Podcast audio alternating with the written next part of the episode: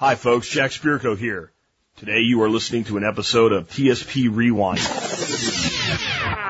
Commercial free versions of past episodes, podcast blasts from the past. I put these up when I can't do a show due to professional commitments or rare vacations. These podcasts will appear in standard iTunes, Stitcher, and other feeds, but will be titled TSP Rewind episodes and numbered accordingly.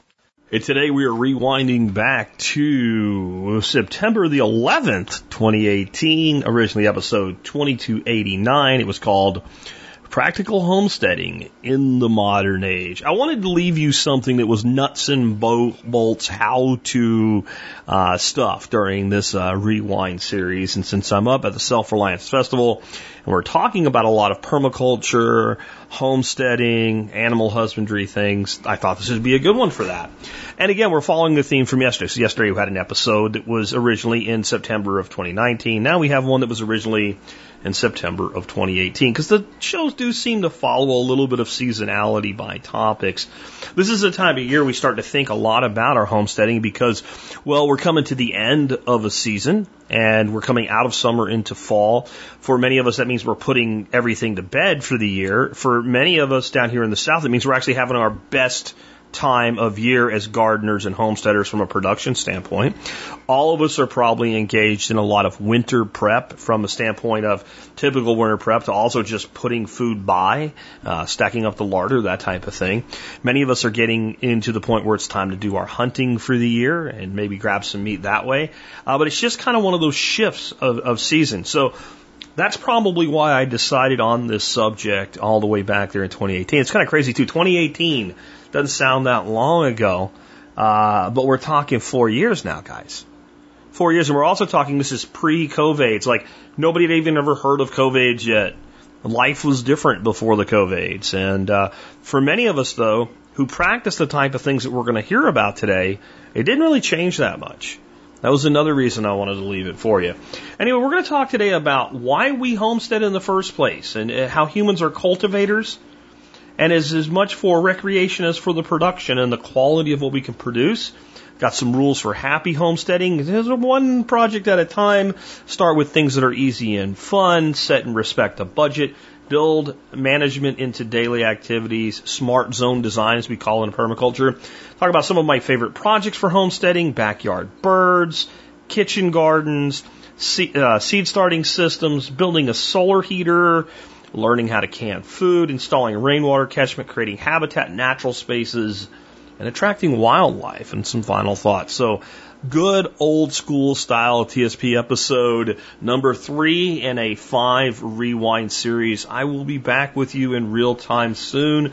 Let us go now. Rewind back September 11th, 2018, originally 2289, practical homesteading in the modern age. And a lot of things went on in the world that really bothered me, but it was grounding in the soil that f- helped me figure out what I really wanted to do with my life. And we'll kind of head into the, the show at this point. But um, I recently was uh, given a pretty big honor. Uh, Mark Shepard reached out to me. He's got a new book coming out this fall. He asked me if I'd write the foreword in that book, and uh, I, I'm pretty pleased with how it came out. But there's uh, there's a little bit of it I want to read to you right now because I think it really helps me answer the first part of this show today, which is why do we homestead? It took me until my mid 40s to know what I really wanted to accomplish in life. In a word, it's a transformation. I want to transform the lives of people into something more positive. I want to inspire those same people to transform landscapes. I want people to understand that we can feed ourselves far better food than we currently live on. I want people to understand that we can do it everywhere and anywhere, and that we need to involve everyone willing to take the journey. That we need what I call a backyard to broadacre movement in our word today. If one man can transform a limestone slab into a small forest, what could a few million people do practicing slow spread and soak?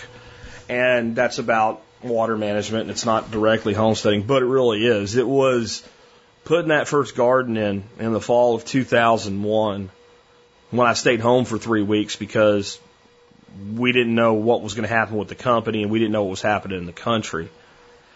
And uh, I went out the next week, uh, traveled to Connecticut for a trade show that nobody attended, but they made us go to. And then I went home for three weeks. And I did my job from home. I didn't travel anywhere. I did most of my work on the phone and, and tried to figure out what was coming with the merger. And I took those three weeks, and one of the things I did is I went out and I broke ground and I put in a garden. And I planted some winter vegetables, and then real soon after that, my son and I built that fire pit. And it's those things that made me pull my head out of my ass. And this is why we homestead. This is why we homestead. I didn't know this show was going to go this way today, but it really is. It was, and, and I guess it's good that I had to talk about 9/11 because it was that turning point for me. And uh, when I was able to, you know, all of a sudden show my my family, my son and my wife, what I'd been talking about in my childhood. Because what when when she met me, when Dorothy met me, Matthew was already seven years old. Uh, I was in the building phase of my career, and I was working uh, one full time job plus I was contract doing contract work and putting in like 30 hours a week of contract work, and I didn't have time for a garden.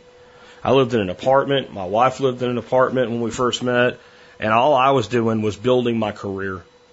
And then things got a lot better uh, as we moved in our relationship, in my career, and I started to develop all the stuff you've heard me talk about. But again, it was just, I have to get ahead. I have to get ahead. I have to get ahead.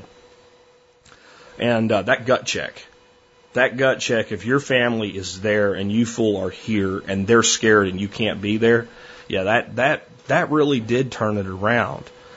And so homesteading has this, I, believe this this ability to ground us in the fact that this place that we live really is our home. And I, I think if we don't do some level of it, it, it really isn't like a home. I never considered my apartments that I rented over the years to be my home. I might say, well, I'm going home, but I never felt like this is my place that I have an actual attachment to this place.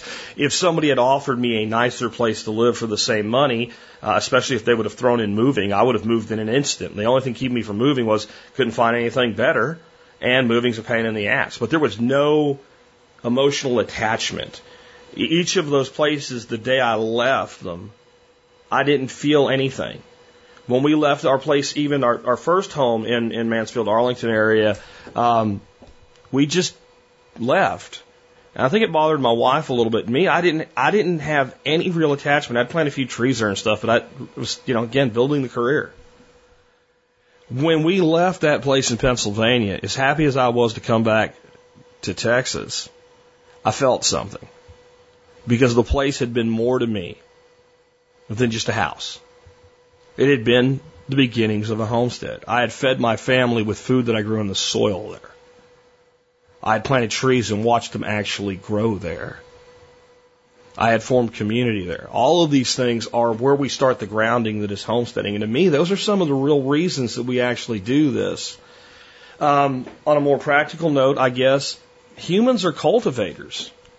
I think that it is a natural human thing to observe a plant and realize the plant is good for something, whether it's food or medicine or fuel or what have you, and then to observe how that plant grows. Does it reproduce from cuttings or from seeds or or how or you know from division? What what is what is the primary way that this plant reproduces and what does it need? And then to provide an environment and encourage the reproduction of that plant.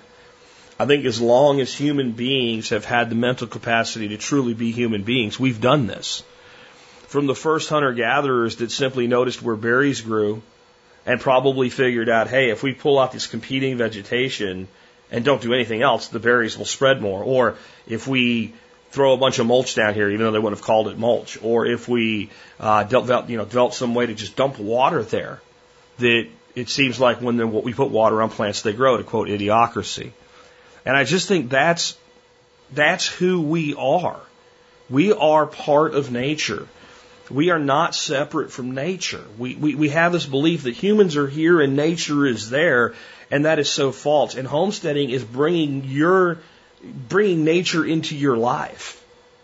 Not just gardens, it's, it's habitat for birds, it's, You know, it, it's understanding how to do things and fix things and make things so that your backyard is like a little piece of, of something that you truly manage and steward.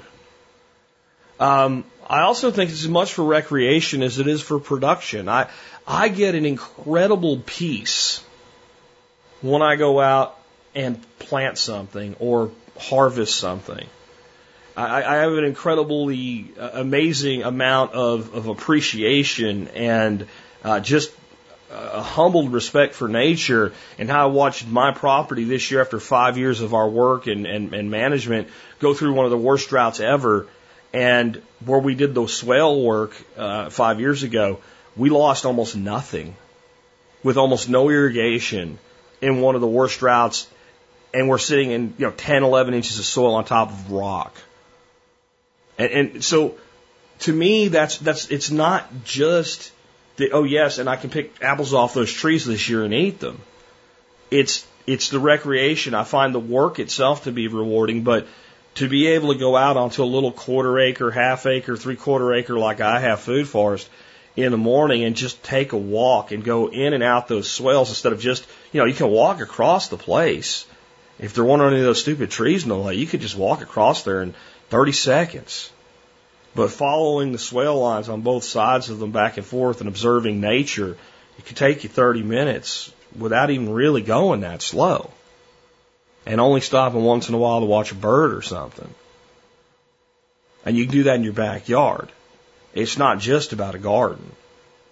It's when we sit outside on a, on a day where it's quiet and then you thought it was quiet, but when you realize there's, there's hundreds of birds singing because they're happy, because there's so many places for them to be. It, it's it's pretty amazing, and the quality of the food we can produce. You know, I mean, there there is no comparison. It, it doesn't matter how good the food produced is that you buy in the store. The fact that it had to take a multi-day journey to get to you, there's going to be a degrading in the quality. It can't compete with the pepper that you pick and you don't even, I mean, you don't cook it, you don't bring it in the house, you don't wash it. You know, it's just, it's just a pepper. It's on a plate. You just pick it off while you're walking around. You eat it like an apple. There, there's no way that anything from a supermarket, again, I don't care if it's the most organic, highest quality food ever. Time alone changes the quality of food. It can't be the same. You'll you'll never buy a chicken in a store that'll taste like you know a, a few broilers that you raised in your backyard. It just won't. It can't because it's not the same thing. There's a, a, a, saying in, in, in the world of wine, it's called terroir, and, and it means a sense of place. A sense of place in that, like a good sommelier, a wine expert, could taste a, a, a wine and then tell you not just, well, this is from this winery and it's this year, and of course it's their Cabernet. He would say, the grapes that were used in this bottle of wine were grown on the western slope because there's a certain characteristic to it that is unique to that solar exposure and that soil at that particular vineyard. And there's guys that can really do that. I can't. But I think that when you are growing your own food, the sense of place in it, because you're a part of it, is very evident. And that terroir is something that you can only get from things in your own backyard. I want to talk about some rules for happy homesteading today. Number one, one project at a time, guys.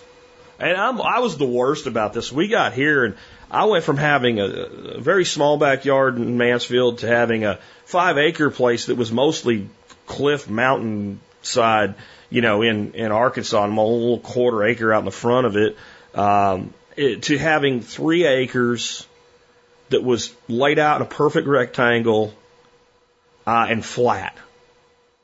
I said, woohoo! And man, I got on it. And a lot of stuff we did work, but a lot of stuff didn't work, but a lot of stuff never got finished. Because you're running over here and doing a little bit here and a little bit there and a little bit here. It's like stomping fires out, but you don't completely stomp one fire out before you run to the next one. And by the time you got the next one almost stomped out, the first one started to flare back up and two more started because of it. And so I think that's probably the number one piece of advice I can give people for homesteading plans is sit down and make a list of everything you want. Don't don't hold back. I mean, just everything you'd like to do. And then start asking yourself, okay, self, um, which of these are the easiest to do? And put a star next to all the ones that you would look at and say they're kind of the easiest ones to do. Which ones, let's pick five that I want the most. And put a star next to all those. Then say, out of all those, which ones are going to cost the least? Let me pick the five that I think are going to cost me the least amount of money. Put a star next to all those. And then say to yourself, okay, self, so out of all of them, which are likely to do the most for me as far as providing something back as a return? And put a star next to all those. And if you go through them, you'll probably find that some have like two or three stars. And you, what you've done is you just separate, you let a little of emotion in there, you know, which ones I want most, but overall you separated emotion from logic. And it's kind of a, a cheat sheet way to an Excel spreadsheet type decision. And those are the ones you probably want to do first. You might also want to put some priority on things like, we're talk about backyard birds, and if you get some chicks, you know, and you're going to start getting eggs from chickens, you're going to wait about 24 weeks before you get your first egg. So you might want to go ahead and move that up a little bit just because it's going to take so long. But then once it starts, it's such a, you know, a guaranteed ROI. That first egg a chicken lays is the most expensive egg you'll ever buy in your life. It really is because they have a huge feed debt. But the second one's pretty much free. You know, because chickens live on chicken feed and chicken feed's cheap. That's why we say something's cheap is chicken feed for, for cost. Um, and so you can kind of make decisions like that. But whatever it is, let's do a project at a time. And if it's going to be something like, well, I want chickens. Okay, well, then what you want first is chicken infrastructure. All right, and then once you know what you're going to do for infrastructure, you go ahead and get your little babies because they're going to be in a brooder for about three to six weeks. So you can go ahead and get, the, as long as you know you can get the infrastructure done by the time they're ready to go into it, well, that's okay too. But, but, you know, pick the project and work the project to completion and then go to another project to completion and then go to another project to completion and your life will run a lot smoother that way. Start with something easy and fun. You know, I, the thing about chickens, I think, like, if you live somewhere you can have backyard chickens, I would do it, or backyard ducks, or backyard quail. I would do backyard birds of some kind. And part of the reason is it is fun, especially if you got kids. I mean, because uh, uh, baby birds are cute. They're awesome.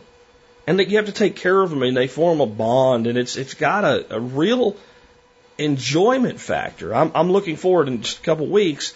We got some new ducks coming. We got some Rouen ducks coming from Metzer Farms. And we're going to have a small flock of ducks now on the property. I think it's going to be great. Now, I'm very looking forward to having my little buddies back. So to, pick something fun that you want to do, if you like woodwork, maybe just start out increasing the bird population. Build some feeders and some bird houses or something. Pick something you're going to enjoy because what's fun to me may not be fun to you. I actually like, when it's not a billion degrees out, I actually like really hard physical work. You know, when I was building my timber frame pond and I was pounding these, you know, huge galvanized spikes with a sledgehammer in, I actually really enjoyed that. A lot of people wouldn't. So pick what's fun for you. Um, the next is set and respect a budget. Determine like, okay, this month, this is how much I have, or for this project, this is how much I have, and figure out like, what am I going to get back? It doesn't make sense to spend $1,200 putting in a garden that produces $100 worth of food a year. It's got to do better than that for you. It just really doesn't. Unless you just have money and don't care and you just want it to be that way because you want it to look a certain way. I'm not opposed to that, but most of us don't live that way. We have to, what I tell Dorothy all the time in our home is you can have anything you want. There's nothing you want that we can't figure out how to have but you can't have everything you want. So we have to make choices based on if this, then not that, or if that, then not this. And that's how most people live their lives. Most of us are not, you know, independently wealthy to the point where we can just buy a Maserati tomorrow because we want one. And then we can still go out and buy a Lamborghini the next day. That's not me. It's not you. So I don't, you know, I'll spend money to do things on my property, but I can't just go about whipping out thousand bucks here, thousand bucks there without thinking about it. So you set that budget and you stick to that budget and you respect that budget. And if you have to adjust the budget, then you make careful, well thought out decisions. You just don't go blow a bunch more money. That's how you end up with a reluctant spouse. Because you're always out there farting around with that, and you spent thousand bucks last month, and I haven't seen anything come back. That's why I like on the priorities trying to set something that's going to you're going to be able to see progress with relatively quickly. You know, microgreens, sprouts. Those are two great ones. You're eating next week. Sprouts you're eating in a few days. So just some stuff to consider there. Next, build management into your daily activities. There's nothing worse than a person puts a garden in, and the garden is just a place for weeds to grow and for, for uh, crops to die and be eaten by bugs. And that, that comes from not maintaining it. It comes from the, you know, everybody did it back in the day. You put the garden way out in the back. Now, it was out of the way. Well, what's out of sight is out of mind. What I loved about my grandfather's garden is without having a very big piece of land, he probably had eh, a third of an acre, maybe maybe close to half of an acre. And uh, there was a driveway and a little front yard, and then just to the other side of the driveway, to the south side of the driveway, was the garden. It was right there. When you sat out on the porch, which is something old men do and grandchildren like to do with their granddaddies, you could just look there, and there was the garden. And he, he that garden was right out by the road where people could see it. He was proud. He wanted people to see his garden. And that built management into the daily activities, even though my grandfather wouldn't have known what you were talking about if you said the word permaculture. He would have had no idea what you were talking about. He would have thought you were some crazy hippie and told you to get off his property before he shot you. But he was practicing zone one permaculture. Because when he pulled his car into that driveway, he and he opened up the driver's side of the car. When he got out, he looked and there was his garden. And if there was something wrong with it, by God, I'm gonna fix it while I'm here. I went into town. I got my two quarts of Yuengling, came home with them, and look at that weed. I'm gonna pull that weed out of there and toss it over to the chickens. So the garden was always maintained, but it was never a lot of work. Or oh, you know, Pepper's leaves are starting to look a little bit yellow. Better yell at the grandson, tell him to get down there and add some fertilizer. And I'd go down and add some fertilizer, and the peppers would green back up. Now, the tomatoes are getting pretty leggy. It's time to get them staked. Better get that boy out there in the woods. You know, he's gotten older. He wasn't doing the work. He was passing it on to me. One hard to get me to go running around with a machete and cut down a bunch of old birch saplings to make tomato stakes, though. That was pretty easy, easy request to get me to follow. But that management was built into the design. For my grandfather, it was probably because that's just the only place a garden could go. The more choice you have, the more you have the ability to screw it up. So make sure that you think about where you place things. I like to say with permaculture design, and you can just call it smart design, honestly, you know, walk out of your back door, look down at your feet and say, what am I going to do with this square foot? And then you say, well, maybe there's nothing to do with that square foot. Okay, look at, look at every square foot that touches this one. What am I going to do with those? And then the next layer out, the next layer out, the next layer out, and and also you're like where what I, okay that's about as close as I can get a garden. It's going to look good, and the dogs aren't going to dig a hole in it or whatever it is. Okay, so that's where the garden's going to go. Okay, how does the sun move? How do I want to orient the bed? So I want to, if there's, is there a hill? So I need to make sure I'm doing this on contour. Uh, is it pretty flat so it doesn't really matter and I need to think more about solar aspect? You know, what am I going to grow? You plan that out that way and then you say, well, if I'm going to have birds, then I need to locate, like, since this garden is going to produce food for me and food for the birds, then I don't want the birds hell and gone from the garden.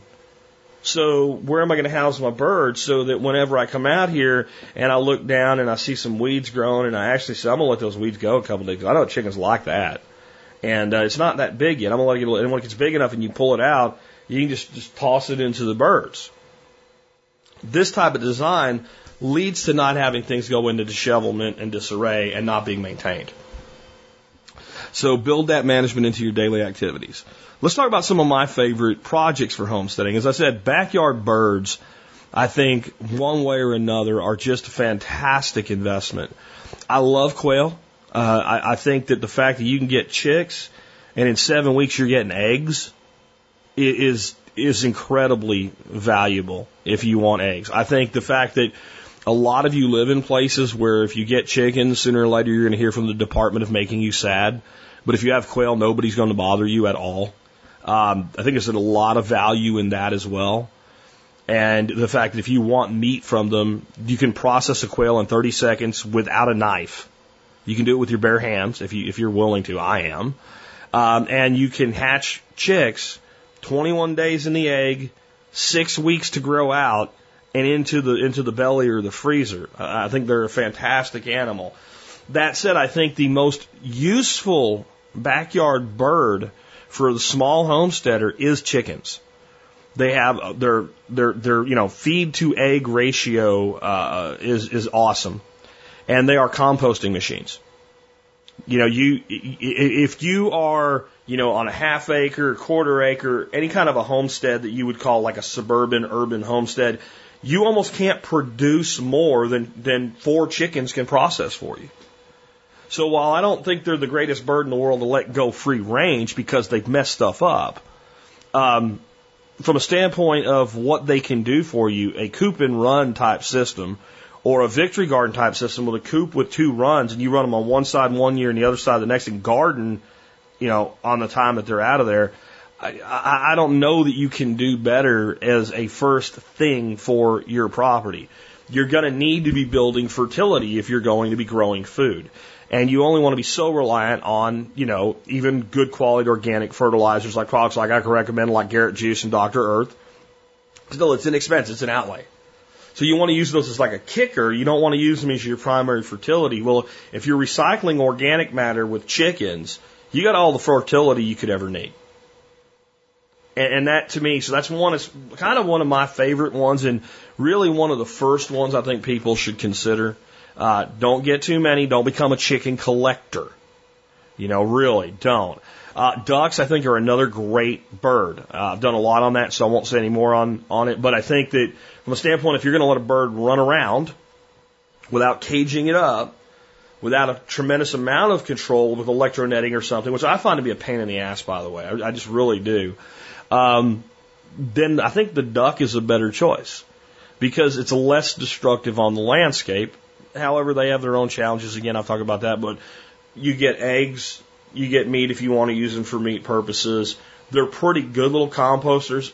Nothing I've found so far really shreds and dices, you know, organic matter into beautiful compost quite like a chicken does. They're just fantastic. And frankly, you know, if you're not trying to, you know, produce super extra jumbo eggs, bantam Cochins are just those are what I have, and they're just the sweetest little birds. I mean, I just walk walk into my aviary with them, reach down, pick them up, throw them up on my shoulder, and they talk to me and stuff. They're just awesome little birds. So it's something to consider. Um, a kitchen garden, and I, I got to say, I love wicking beds. I, I'm hard pressed to not recommend wicking beds for everyone at this point. point, and it doesn't always have to be an aquaponics thing.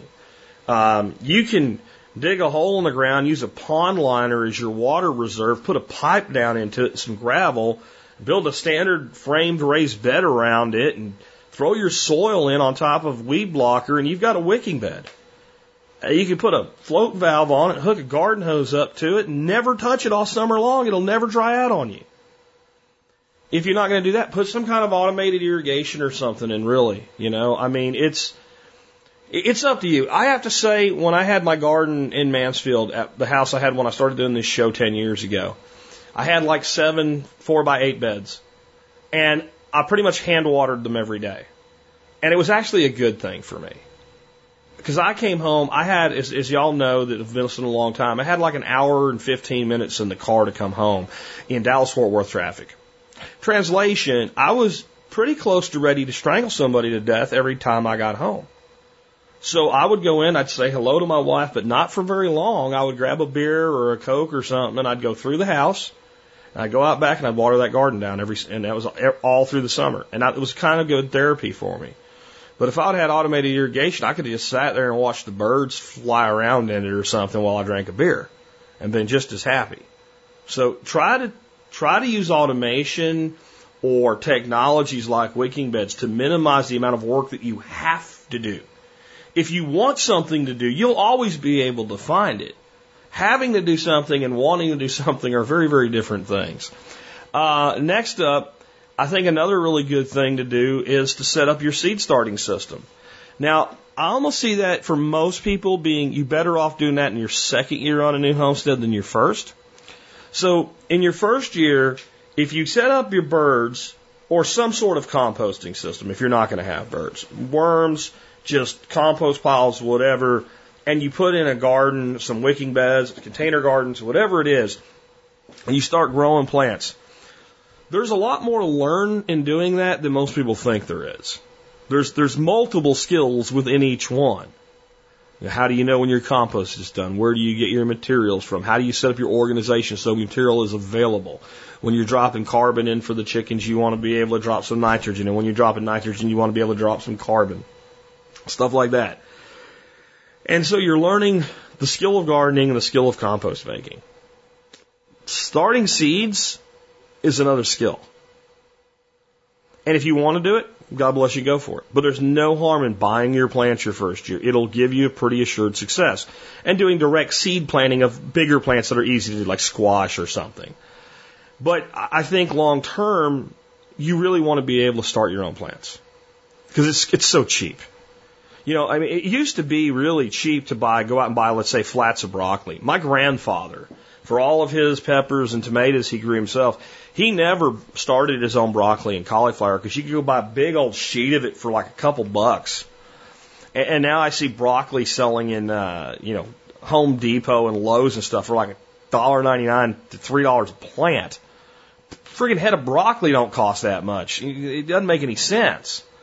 But you can buy a, a big pack of broccoli seeds for a dollar, and you can make hundreds of them if you want to. Let alone, for instance, the 18 that I'm going to want to put in for for a fall garden in one of my new wicking beds.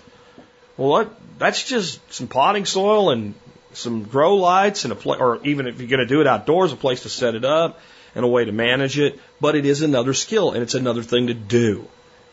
And so I think that it makes maybe a lot of sense. Or, you know, hey, get your garden going the first year. And if you're coming in the winter, then use that winter to set up everything for your seed starter. But definitely get something like that into place.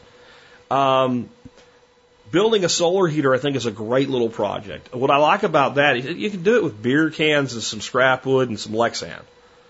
And if you've never built one or don't know what I'm talking about, just go online. There's a million little sites where people show you how they've built uh, basically passive solar heaters. And the way these things work, they're basically a box. It's black inside, sun shines on it, and it warms air up. You put it outside a window, and you uh, it puts air into your home.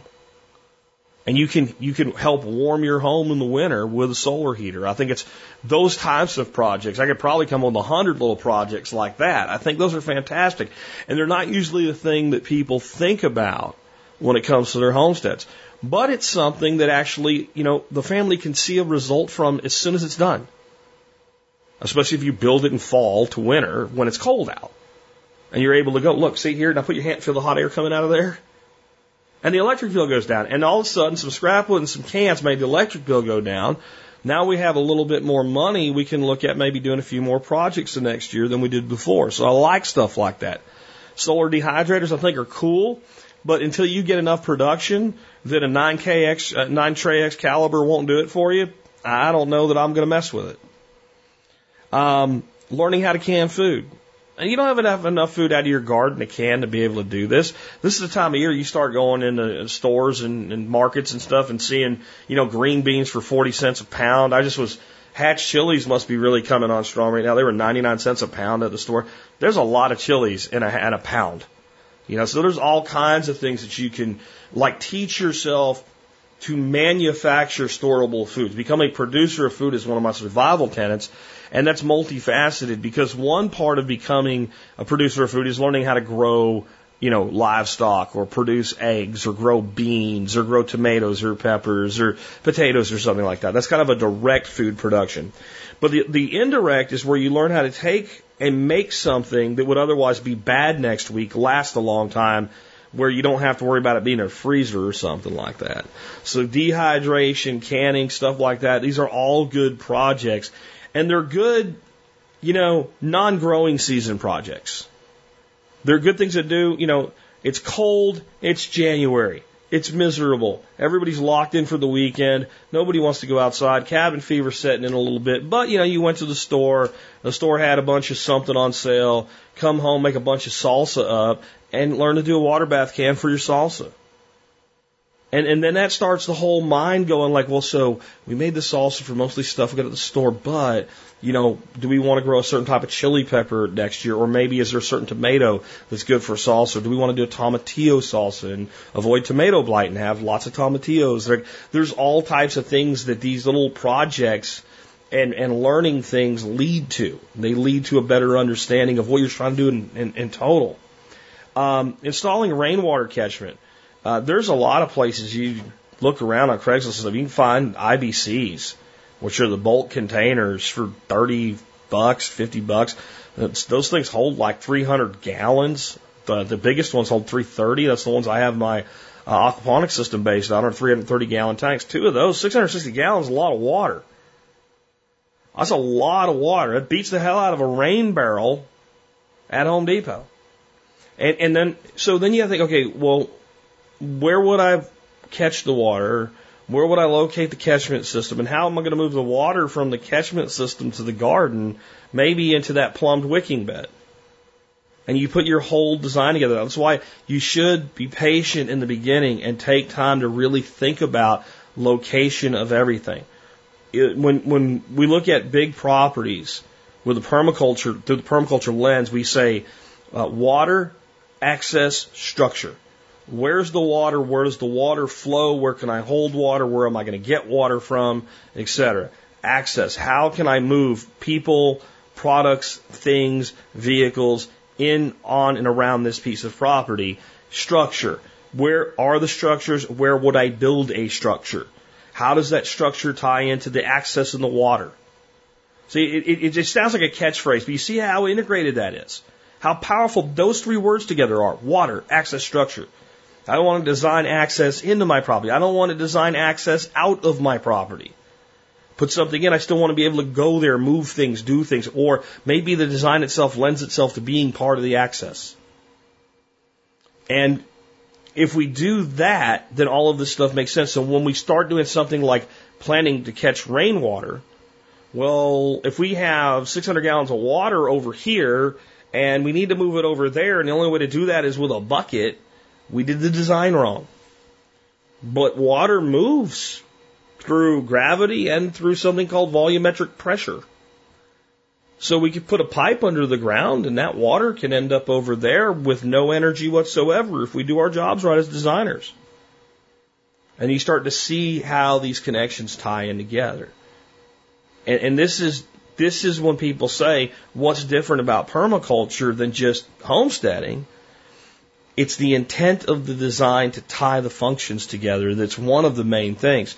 And then creating habitat, natural spaces, and wildlife. This is probably highly overlooked and one of the more important things that I think you can do.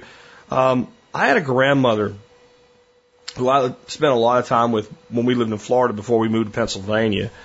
Uh, so she was more of more more of my more of a mother to me than my my actual mother, honestly. And she loved birds. She loved birds. And the first thing she did when they got a new house was I'm going to get some bird feeders. Didn't matter if she had bird feeders from the last house, new house, new bird feeders. And she'd figure out where the best place to put those bird feeders were and where she could see the birds best from the, and she'd put all those feeders in and she had her own seed mixes and stuff and man, she loved her birds. And she loved those birds so much and, and took so much interest in caring for them, they got to know her. And she had this stupid old lady hat she used to wear all the time, go out there and fill the bird feeders. And if she went out there without that hat on, them birds started freaking out and yelling and chirping and stuff because it was the wrong person. They knew the person in the hat. I mean, seriously, it's like, and that brought her so much joy. And I remember sitting and watching these birds and squirrels and stuff and thinking, this is so cool. This is so cool. And I guess part of, part of me always took it for granted because I didn't realize people grew up any other way. You know, my grandmother lived in more typical suburban housing, but it was in it was in Florida where everything's green all the time because it rains, and she always, you know, they would pick a house that's in a back lot or something like that. We lived in apartments, but we lived in apartments that were like in the middle of the swamp. Like the, my back sliding glass door, you open it up, and there was uh, uh, woods in a swamp. So there were animals around me all the time. And then when you when you end up becoming successful and you, you move to a place like Dallas Fort Worth and you move to a new newer subdivision where they cut all the trees down when they put the houses in, it seems so sterile and barren. And and something I've always done is and Dorothy's always been big with too, we feed the birds. Put out bird feeders, put out bird houses. Uh, with the property like we have now, we have certain areas we just kind of leave, leave it alone. Put in water features. That brings in so much diversity. Um, last week, the dragonflies were just, I, I couldn't believe how many dragonflies there were. There were just like hundreds of them in like swarms in different colors, and they were going in and out of my pond systems and stuff like that.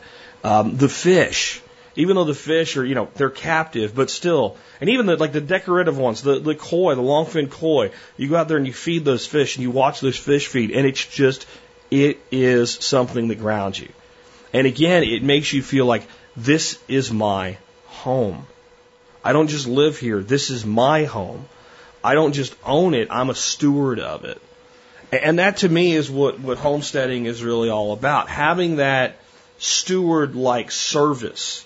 That you're a caretaker of not just the place, but the property itself. I think it's a pretty powerful thing. So I, I hope this encourages you to look at homesteading a little bit differently and think about what is the next step for yours, or maybe even encourages you to really start looking at your property as a homestead. Um, like I said, it, it was a big part of healing for me. I had, I had uh, quite a bit of damage in my life, not just from the events of 9/11. I think that brought it to the surface. I had lost who I was. I really had. I had become so consumed with becoming successful in my career uh, and, and advancing because frankly, and I think that a part of it was good because I wanted to get myself basically out of poverty and get the experience and the knowledge and the opportunities to be able to do that. But there's a point where you have to kind of say, okay, I need something more in my life than just financial success. And this walk, as I said, that really began on, on this day 17 years ago that led to this show is it, it would not be the same without agriculture, permaculture, food production, knowing that there are there, there are you know hundreds of trees out there that I planted, and that there's there's probably close to a million trees or more that this show has inspired people to plant. That's a hell of a, a, a legacy to leave behind to future generations. And frankly, I ain't done yet. And, and we do need to recapture this. This is America. People are always talking about, you know, what has happened to America? Why don't Americans act the way that we really should anymore? I think this is a big reason why. If you think about it, with all the technological marvels that we have, um, it is easy in this world today if you if you become you know even just remotely successful economically to have everything you want pretty much at your fingertips again not everything to the extreme you know not like a Maserati today and a Lamborghini tomorrow but you know if you wanted you know a certain thing for dinner you can order it and go out and get it um, the problem is that without something like this nothing you have really has a connection to what you did to get it. So you go to you go to work and you balance spreadsheets for numbers that relate to widgets for a multinational company so that they can figure out who to send marketing material to. That's what you do.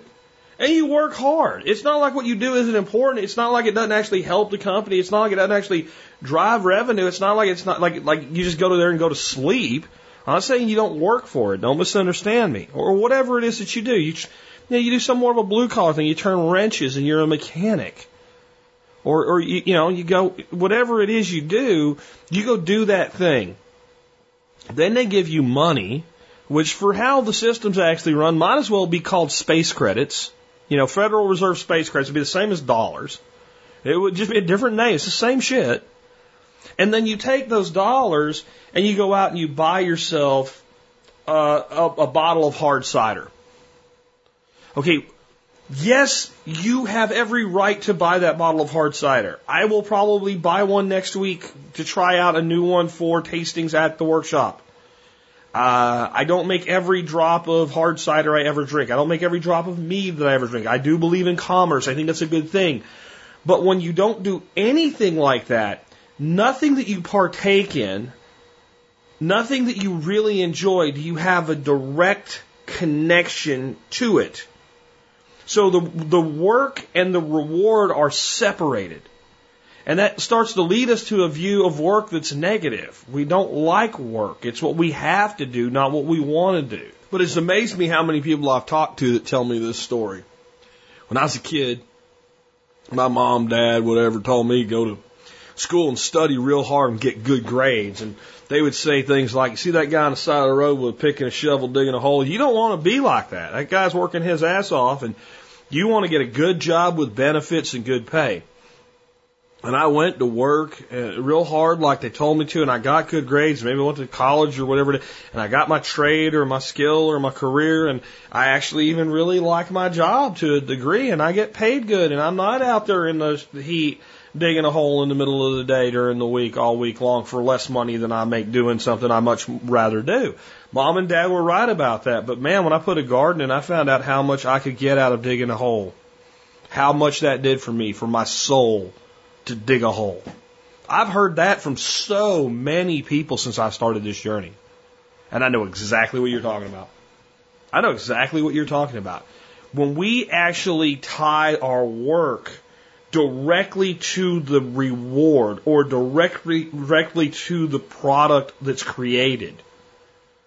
When we go do something and we make, I don't even care if we get the, all the stuff from the farmer's market, but we make a salsa, we can it. We have a shelf full of this salsa and we take a jar down and we open it, we dump it out and we serve that to guests. That's so much more rewarding even than a really good product from the store because it's not, I went off and did Widgetville work, got space credits, and then paid some company that manufactures this in New Mexico to ship it on a truck to, it's, it's so disconnected. And that's when I say that is, homesteading is grounding. It reestablishes that connection. It's now yours because you created it. And I think that's another reason people love entrepreneurship, even though it's a totally different topic, because now I am driving the creation process. So, again, guys, give it a shot. If you if you're a person that's listening to this and you like a lot of stuff we talk about, you kind of do like to, you know, put your stuff away, maybe you listen more for the business topics or whatever it is for you, and you just kind of like, you know, the gardening thing stuff. That's not my thing. Just you know, think about it, because there's ways to do some really easy food production. Let me give you one. How about sprouting? I can get you into sprouting for $2. Probably less, but I'm hedging my bet. You need some seeds of whatever you're going to sprout, and a little seed goes a long way with sprouting. You need a mason jar. A mason jar, you know, like, like a canning jar. You need a ring, the ring that holds the lid on, but you don't need the centerpiece. You need a piece of screen, like hardware cloth, like screen, like for your windows. You see a little piece, a little bit bigger than the hole. You take your seeds and you put them in the jar. You put water in the jar, put the screen over, and you turn the ring on. You let them soak. Depending on what you're sprouting, you'll have to look it up. Some soak hardly at all, some soak overnight and then drain them. You let them soak. Then turn the jar upside down and drain all the water out. Then you probably have a little thing that dishes sit in right next to your sink, a, a, a dish rack. Just take the jar and set it upside down in the dish rack. The next morning or evening, come into the kitchen, pick up a jar, take the ring off, fill it up with water, put the ring back on with the hardware cloth, turn it upside down, drain the water out of it, set it back in the dish rack. When they're sprouted enough, eat them. I mean, how, how easy is that? And all of a sudden you have a fresh thing that you're producing, you're doing almost no work. I mean, you're, you're literally doing almost no work to produce. You can go a little bit further and do microgreens. You, know, you can grow microgreens in little clamshell things that are about as big as a, a salad bowl and grow four or five different kinds of microgreens under a single light on a shelf in the corner of your room. And now you've got something that you've started with that you're actually taking control of. And it, it changes the way you view things. I know it sounds crazy, but it is that butterfly effect. It's that one little ripple that just keeps going through. And it can start out with something that simple. With that, I do hope you hope that you enjoyed today's show. And uh, even though I think I kind of went a little bit different of a way than I planned, I'm pretty pleased with the way it came out. I do want to hear your stories. Where were you? Where were you? 2001, on the day those planes hit those buildings. What were you doing? What were you thinking? And did you, like most Americans, no matter what you thought about how or when or why or how angry you were, did you just simply want to be with the people you cared about most? Most people did, and that's what most people did do. They went home.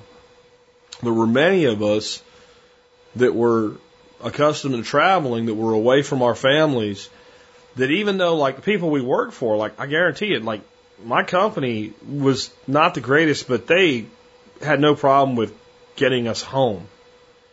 But for several days, they grounded every airplane in America. You couldn't get home.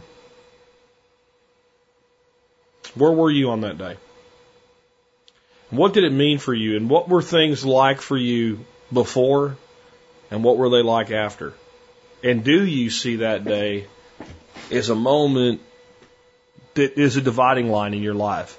I think most Americans that are alive today that are adults and that were that were adults or young adults at the time that this occurred 17 years ago kind of define their life right at that point as being a before and after moment. And I can't think of anything that's happened in the world uh, that's personal or global that I can see as more of a finite point of division in my life than 9 11 2001. If you enjoy this show and you like the work that we do, I want to remind you that one of the ways you can help support us is by doing your online shopping through tspaz.com. That's T-S-P-A-Z.com, tspaz.com. I have a product for you today. I brought to you first uh, back in March. I love this product. It was one of those ones I kind of forgot about uh, over the years, and I went, oh yeah, I need to make some jerk chicken. It's Walker's Wood Jamaican jerk seasoning. Uh, I just used the mild to do up some chicken legs uh, last night for Nick Ferguson. He was here. He's got a big project going on down in South Texas. And uh, my buddy David uh, brought his trailer over to lend it to Nick for his, because he's off grid for this couple weeks. And his buddy Toby. We sat out on the back porch and ate some of these chicken legs, and I think it was a big hit. We're actually going to be serving them at the, the the fall workshop this year. That's why I cooked them. It was research and development. You know, it was it was a tough thing to do. It was hard work, but I was willing to do it for you because I cared just that much. Uh, but I think actually most of you probably should start out with the mild. I have links to the hot and spicy and the mild. Uh, it's really easy to use. The way I did the the legs last night, I just rubbed them down, put them in a Tupperware bowl, threw the lid on it, stuck it in the refrigerator, left it overnight, and then I used uh, the rack. I use these racks that you hang them from so that the kind of air cooks around them and crisps the skin up and they just came out fantastic. Juicy is all get out. Good flavor. This stuff's easy. You can make your own jerk seasoning. And we talked about making a lot of your own stuff today, but I'm going to tell you that this stuff, this makes it way too easy to go around messing around trying to make your own. Uh, check it out again. It's made by a company called Walker's Wood. Also remember you can help support this show by joining the Member Support Brigade. You'll get a bunch of great discounts to, to stuff you're probably going to buy anyway over the year, and that'll get you your money back and you support the show. It's really, really easy to do. Uh, and it, it doesn't really cost a lot of money to begin with, but again, the kind of thing I look at putting out as a product with MSB is I want it to be an investment. I want you to be able to support the show. I want you to be able to take those discounts. I want you to use them. And what I really want is not you to get your money back. I want you at the end of the year to go, gee, I saved $87 last year and I gave Jack 50. I made a $37 return on my investment of $50. That's that's what I want it to be, and I hear from a lot of you guys that it is. You can learn by more by going to the survivalpodcast.com and click, clicking on uh, um, uh, sorry members. Uh, you can sign up there. All right. Last thing of the day is the song of the day. We are wrapping up our, our fifth song that we're going to feature from Jamie Dupree. Uh, this is, again, he's the guy that does the harp guitars. This is a beautiful piece.